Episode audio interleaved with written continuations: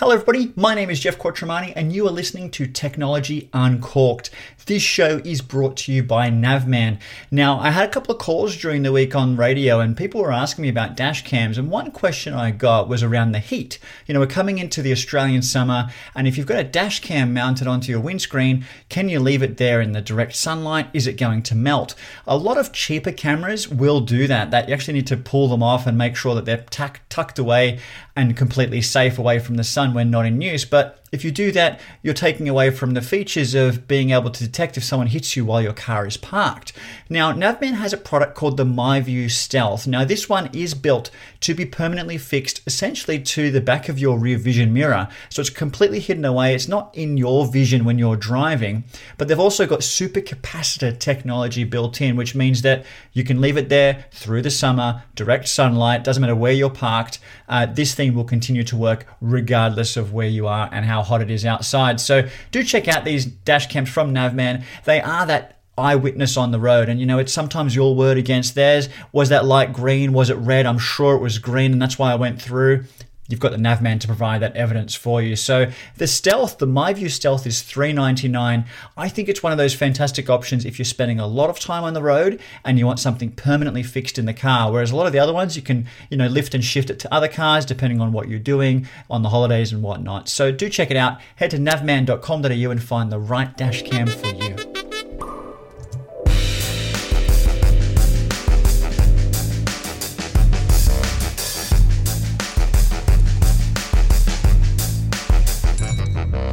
All right, just like every other week, I'm drinking a glass of wine today, and this particular bottle that I've opened up is from Cellar Masters. It's from Blood Brother Republic. Now, they're based in McLaren Vale. I've actually been to McLaren Vale. I haven't been to this particular vineyard, uh, but one thing I know about their Shiraz is that it's a little bit softer than what you get from the Barossa Valley, and for me, that's actually a fantastic thing. It goes really well with barbecues, but to be honest, because it is a little bit softer, you enjoy it just on its own as well. It doesn't have to be paired with food, and you know, this has got some really strong dark berries, a little bit of chocolate characteristics, super rich. Love the, the dark red. I mean, for me, I'm a big Shiraz guy, so I do love this stuff. And I would definitely recommend that in the summertime, stick it in the fridge for about 15 minutes before you serve it, just to cool it down a little bit. If you're standing in 30, 40 degree temperature, the last thing that you want is a glass of wine that's also at 30 degrees. That's madness, and you're not getting the best out of that bottle. So this one, 20 bucks from Cellar Masters. Tell you what, I'm really enjoying this one.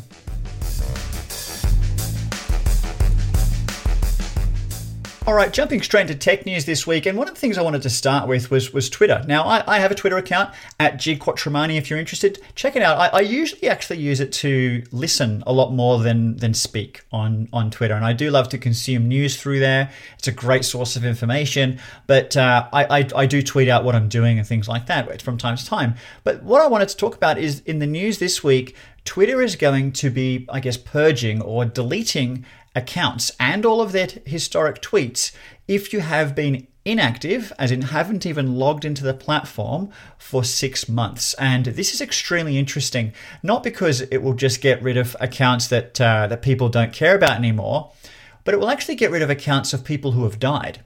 Now, when you do think about when you do die, do you also want everything that you've tweeted about to automatically be removed after six months. Effectively, that's what this will do. Uh, Facebook, for example, has a memoriam uh, section where you can actually set up how you want your Facebook account to look after you die, and you can leave uh, you can leave a message behind, and you can also leave the content that you've also ever posted. And you know, you think about you know your grandkids or their kids. Imagine if they could go back and look through your Facebook posts or the things that you've gotten up to through your life. It's almost a way of looking back through you know somebody's life and understanding where they were at a certain point in time, what happened in certain days. If you think about what you do share, imagine if that was being read by somebody you know generations down. I think that's fascinating. Now, when you think about celebrities, um, Heath Ledger, Robin Williams, uh, I don't know, the, people have died, and of these people, is that what's going to happen to them as well? In that um, those usernames will be freed up, they'll be deleted, and all of that history will be gone. Is would that was that their intention? Was that their best wishes? And I don't know how Twitter's going to manage that because you're you're literally taking away a legacy at the same time. And I think it's very interesting what they're doing. Obviously, the, the purpose behind this, and I should have explained at the start, was they want to free up usernames. So at the moment, if you sign up to Twitter and you're completely new to it, you may have Jeff one two three four five six seven eight at the end of your username, which is ugly. Um, however, if your name is Heath Ledger, guess what? You're in luck. At the end of this year, you can go ahead and probably just take the whole Heath Ledger username. I mean, that's also interesting too, right? There's almost going to be a land grab. If your name is Robin Williams, I mean, there probably is more than one Robin Williams um, alive, and and now you've got the, the one who died, who's holding the, the, the Twitter account. I assume he did.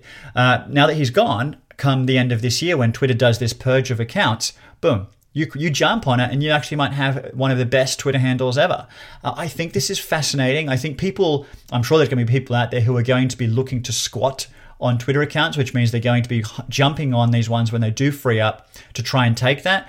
I'm hoping that it would be fans of those who have died or something like that who are actually going to be able to, you know, post things from that person's life and maybe build some sort of legacy there. I don't know, but I think it's interesting when you compare how Facebook's addressing um, the whole death piece. I think they're doing a fantastic job of it. Um, if that's what you choose to have ongoing after you pass on.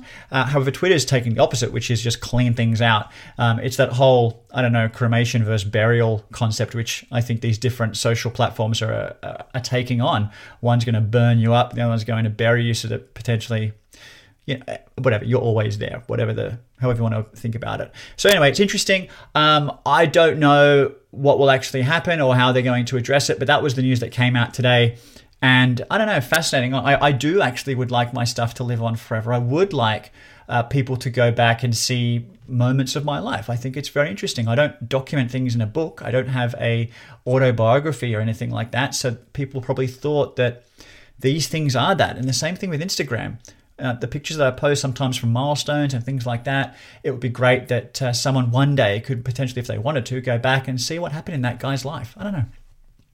All right, we also read in the news this week that Telstra has decided to launch even more sites on their 5G network. And this is fantastic because originally when they launched, you know, Sydney, Melbourne, Adelaide, Brisbane, Canberra, Gold Coast, Hobart, Launceston, Perth, and Toowoomba, fantastic. But what about the people in other areas? There's so many people across Australia, not just in capital cities, right? So Listen up Albury Wodonga, Central Coast, Coffs Harbour, Newcastle, Port Macquarie, Wagga Wagga, Bundaberg, Cairns, Ipswich, Rockhampton, Townsville, Ballarat, Bendigo, Geelong, and Warrnambool.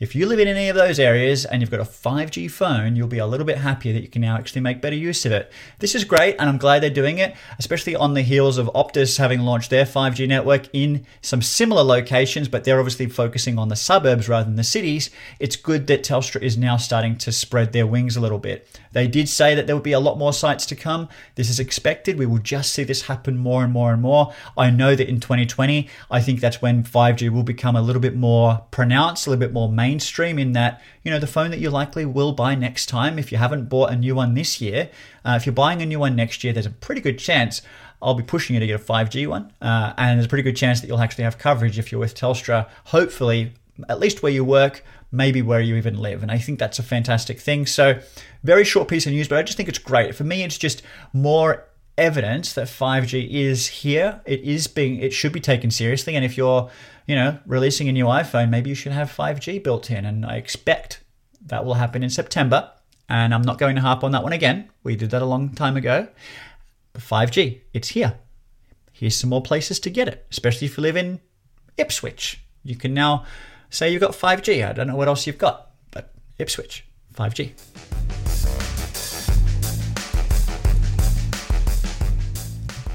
All right, now I have been testing a new soundbar, and I've I've tested a lot of soundbars this year, uh, mostly around the thousand dollar mark. It seems to be a real sweet spot. But the one that I've been testing this time is from Bang Olufsen, and anybody who knows Bang Olufsen, uh, when they do things, they do them super premium, generally with a super premium price as well. Now, Bang & Olufsen have not done soundbars before. Uh, so this was their first one, especially in Australia, that, that they've brought into the market, and I'm I was very excited to try it.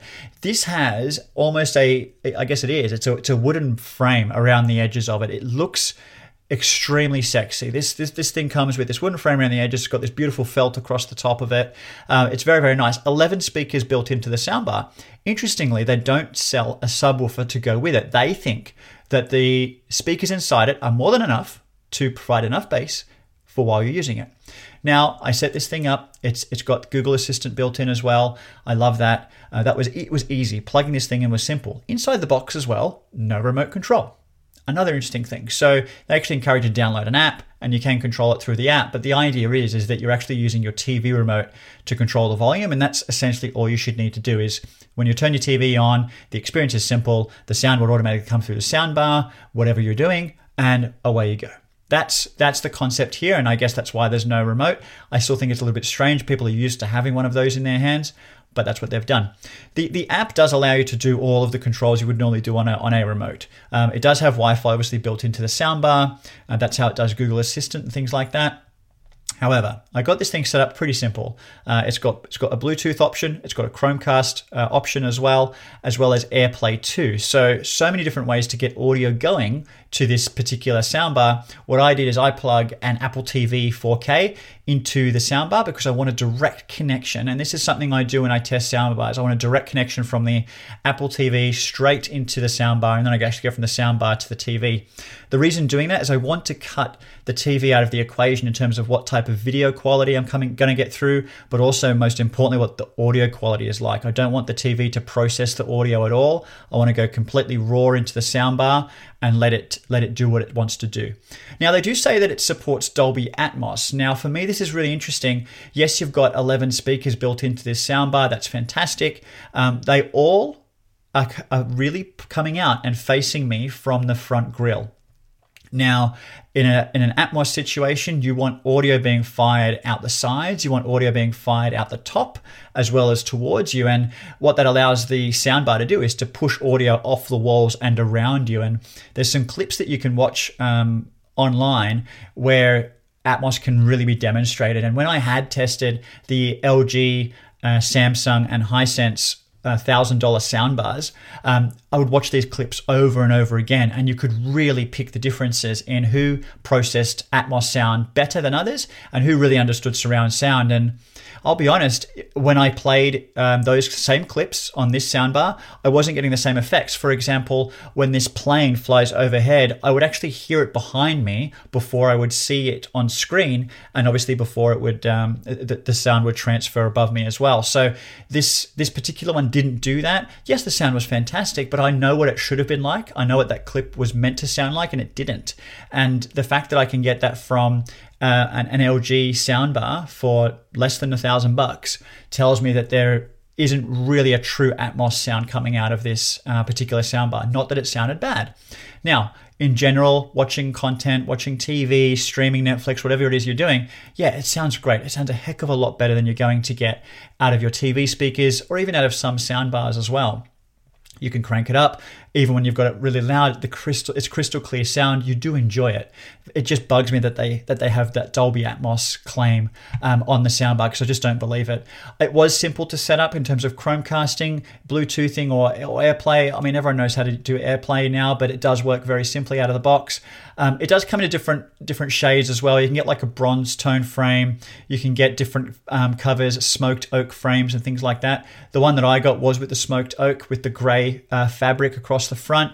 We're talking about three and a half thousand dollars for this soundbar. Uh, it, it comes in well, you can actually set up two ways, which is actually sitting on, on, an entertainment unit face up, and you can tell the app that that's how it's set up. So I guess it adjusts its sound accordingly.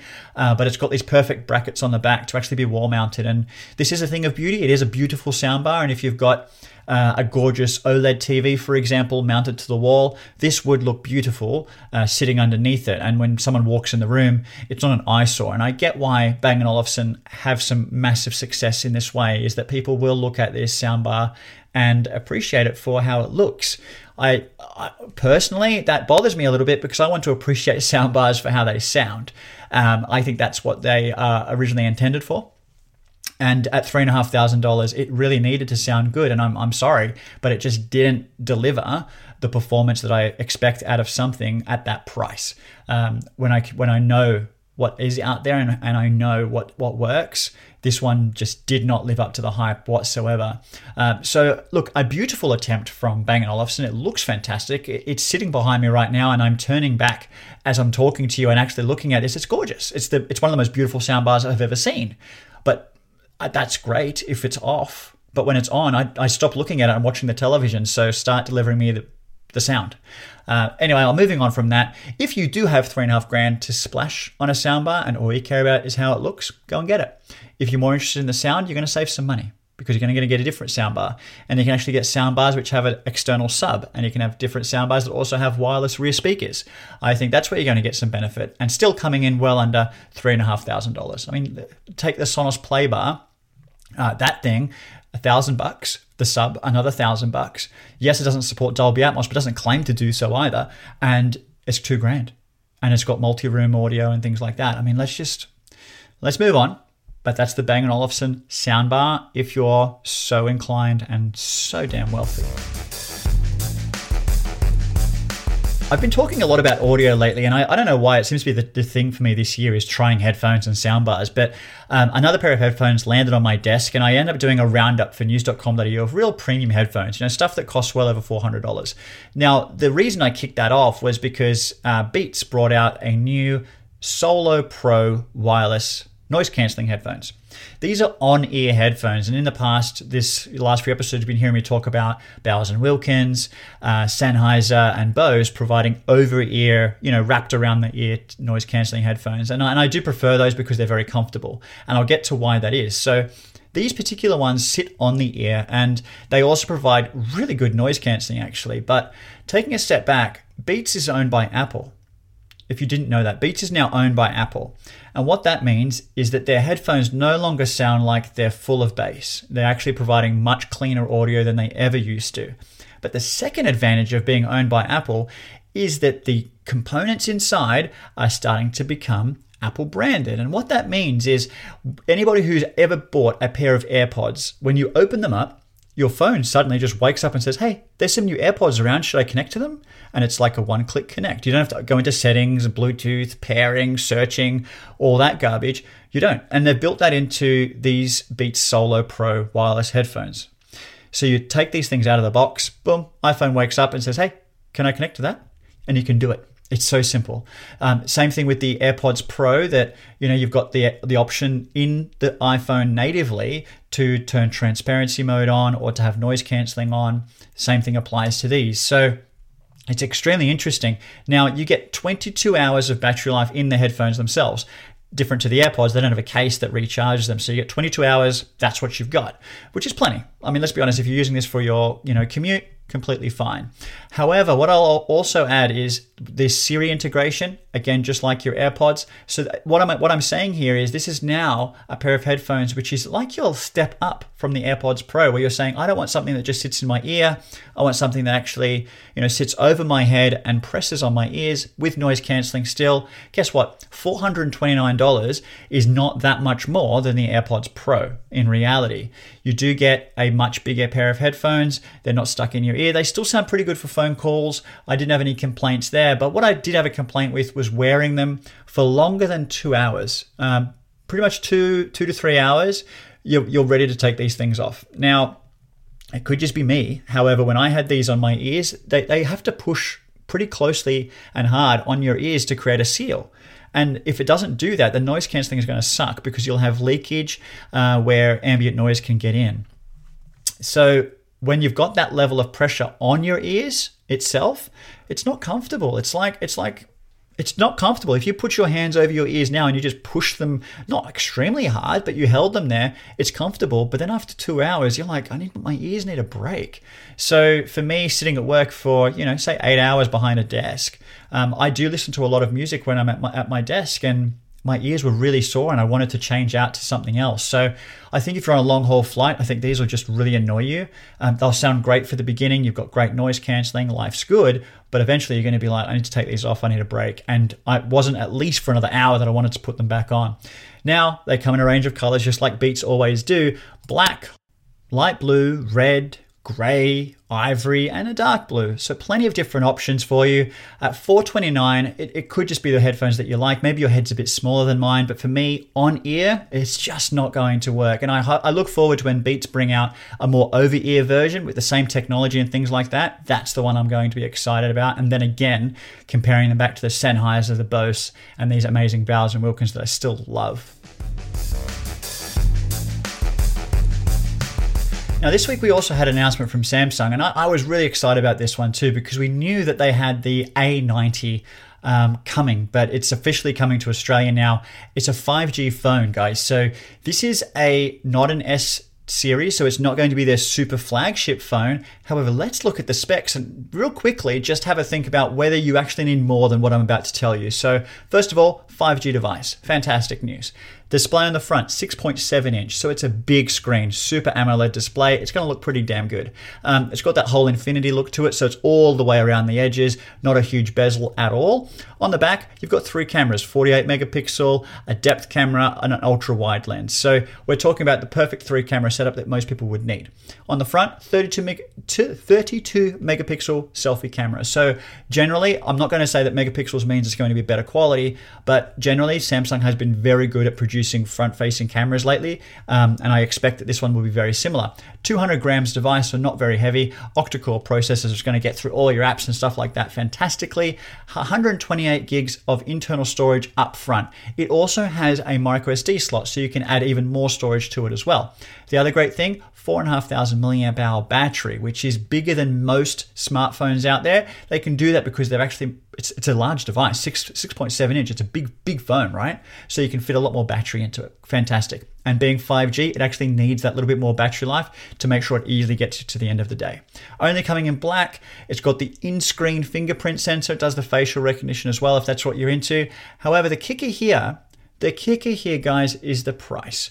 One thousand and $49 uh, outright, or you can get it through Telstra, Optus, and other retailers. So, this is a really compelling option. What is on this device that you would actually need to go to a Galaxy S10 5G or whatever other device? And at a thousand bucks, it's cheaper than the base model iPhone 11. At a thousand bucks, it's cheaper than mm, most flagship phones, right? So, I'm I'm fascinated by this. I want to know from people what is it that this thing is lacking that you're absolutely adamant about having in a phone. It, to me, it's ticking a lot of boxes. It's got the processing power, it's got the storage, it's got the great cameras, it's got a huge screen. My only complaint could potentially be that someone will tell me it's too big. Maybe the device is too big. A 6.7 inch screen is not small. If you do commute, it's going to be fantastic to watch content on. However, does it fit in your pocket? And for some people, that may be a problem. Being 5G, the advantage there is that you'll be able to stream that, that content damn fast, and that will be a really enjoyable thing to have. So let me know at a thousand bucks, what's what's wrong with this phone? Tell me what it is that's missing and i'm just i'm just curious. There's no right or wrong answer. This is all about personal preference uh, but i think it's just a really compelling option from samsung. Again this is their third i think it's their third 5g device on the market now. It's actually one of the cheapest 5g devices on the market at all. Uh, it is a really compelling option I love that Samsung is really pushing this 5G agenda as well. I just think it makes sense. So let me know. Do check it out. Just head, head to the Samsung website and have a look at the phone or head into a store. It's available now. You can go in and have a look at it. Uh, tell me what you think of it. I, I may get hold of one and I may be able to actually talk about it in a bit more detail. But on the surface, looking at it, looking at these specs here as well, and knowing the availability, I'm just thinking, wow, this could be a fantastic phone for someone who wants to save a little bit of money off a flagship price, but still get in some cases more features than you get in other brands. So uh, let me know, guys. Let me know what you think about this one. Hit me up on Twitter or email, DM me, whatever it is. G Quattromani. Just search me. Tell me the Samsung A90 5G. What's wrong with it? Now, this week I also had a product from Bose land on my desk. Now, not a pair of headphones actually this time. This is a portable home speaker. That's the name of the product. It's the Bose portable home speaker. Now, the reason I really wanted to check this one out is because it's pr- probably the closest competitor to the Sonos Move. Now, the Sonos Move, for anyone who doesn't know, is just like a typical Sonos speaker. It's got the voice assistants built in for Google Assistant or Amazon Alexa, but it's now portable. So it's a multi room speaker with Wi Fi and Bluetooth. So when you take it off the base, if it's still in Wi Fi range, no problem. You continue to use it and the music continues to work, as well as your voice assistants, but you can also take it to the beach and listen to it there. It's a $650 speaker, being Sonos super premium, um, but also a really fantastic device. I still have it here and I, and I enjoy using it, especially barbecue season, which we're in now. Uh, so this one from Bose, 499 However, let me do the feature list and tell me if you hear anything that sounds similar got Google Assistant or Amazon Alexa built in. It's got Bluetooth and Wi-Fi. It's also it's also weather resistant, just like the Sonos Move. So it's got the built-in sound control. It's got AirPlay 2. It's got multi-room functionality. Pretty much like for like so far, right? However, it's got 12 hours battery life, which is a little bit more than the nine hours from the Sonos Move. However, generally you're going to get a day's usage, right? Depending on where you're going, you better take it with you and enjoy that that speaker. So very interesting. It's cheaper though. So does it sound as good? Short answer, not really. Uh, not really, it doesn't. I mean, let's be very honest. The uh, Bose portable speaker weighs about a kilo and a half. The Sonos Moves weighs almost three kilos, actually a little bit more than three kilos. So the result of that is because of the components inside. It's because of the, the Class D amplifiers. There's two of them inside the Sonos Move. There is weight inside this for a reason. It's not just the construction of the product. It's there's actual reasons for it. Now, what I will say though, the Sonos Move usually pronounces audio in one direction. It's not really a 360 speaker. Um, you know, it it works really well you know, against a wall and projecting audio out.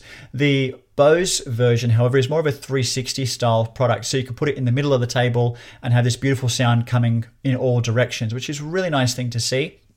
It has got that lantern type design that you would have seen in other Bose Bluetooth speakers, and that's not uncommon now. It seems to be a design they're sticking with. It's got this handle that does look like a lantern when you're carrying it, whereas the Sonos one has a, a bit of a grip at the back, so something a little bit similar. At the end of the day, you're going to get two fantastic speakers. With Bose, you've got the option of saving around 150 bucks. The other thing that's worth noting as well is the Sonos Move comes with a charging base that you can actually just bring it inside and just pop it on the on the base and it sits on these contacts to recharge. It does also have USB-C that you can just plug into it the Bose, however, only comes with the USB C charging, and a base is actually an optional extra. It's only an extra 40 bucks, but you'd be crazy to buy the Bose one and not get the optional charger because you know that a year from now, you're not going to be able to find that optional charger. That's literally not going to be anywhere in a store. You'll have to find some cool way of getting it. And I just recommend if you're going to buy it, get it with the optional charger straight away. So, an interesting device. I think the the experience listening to them both has been at so far um, yes, there are differences. However, if you're sitting next to the barbecue, you're not going to be that disappointed if you have to turn the Bose one up a little bit more to get the experience that you'd hope out of the Sonos Move when it's not working as hard. Uh, there is money to be saved if you're interested in doing that. If you've already got a Sonos ecosystem at home, then the Sonos Move makes a lot of sense because you bring it inside and suddenly you can then get your music going from the Sonos Move and combine that with the one in the one in the kitchen or the lounge room, wherever else you've got Sonos speakers. And I guess the same thing applies to the Bose in that if you've got a Bose soundbar or other Bose home speakers, uh, which are corded and plugged into the wall, you can start to spread your audio across the house that way.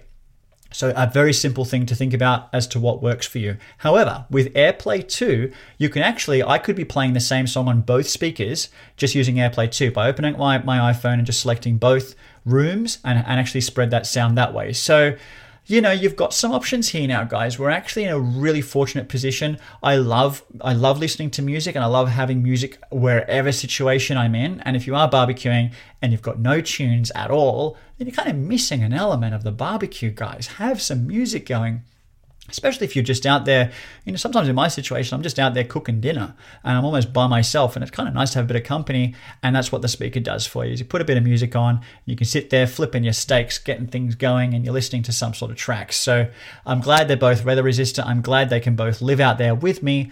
Um, but do what suits your budget do what suits your ecosystem that you've already got. Um, but if you are purely focused on the best audio experience, I still think it's the Sonos Move.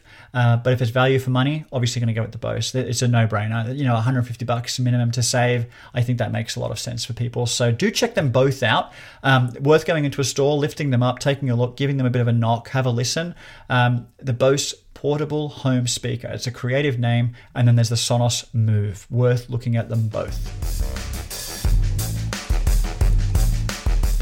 All right, guys, we are going to wrap it up here. I just realized I'm probably going to be over 30 minutes this time. Last, almost every episode, I've been doing this thing in under half an hour. I try and stick to whatever your average commute time could be. Wrapping it up right now. Next week, again, another big show, more things to talk about, more things to share with you. If you haven't heard me here, you will see me in a newspaper, you will see me online, potentially on the television, and hear me on different radio stations across Australia. Look for me, find me. I want to hear from you. Tell me what you love, tell me what you don't like, and tell me what you want to hear more about as well. Looking forward to hearing you all. My name is Jeff Quattromani, and you've been listening to Technology Uncorked. Bye bye.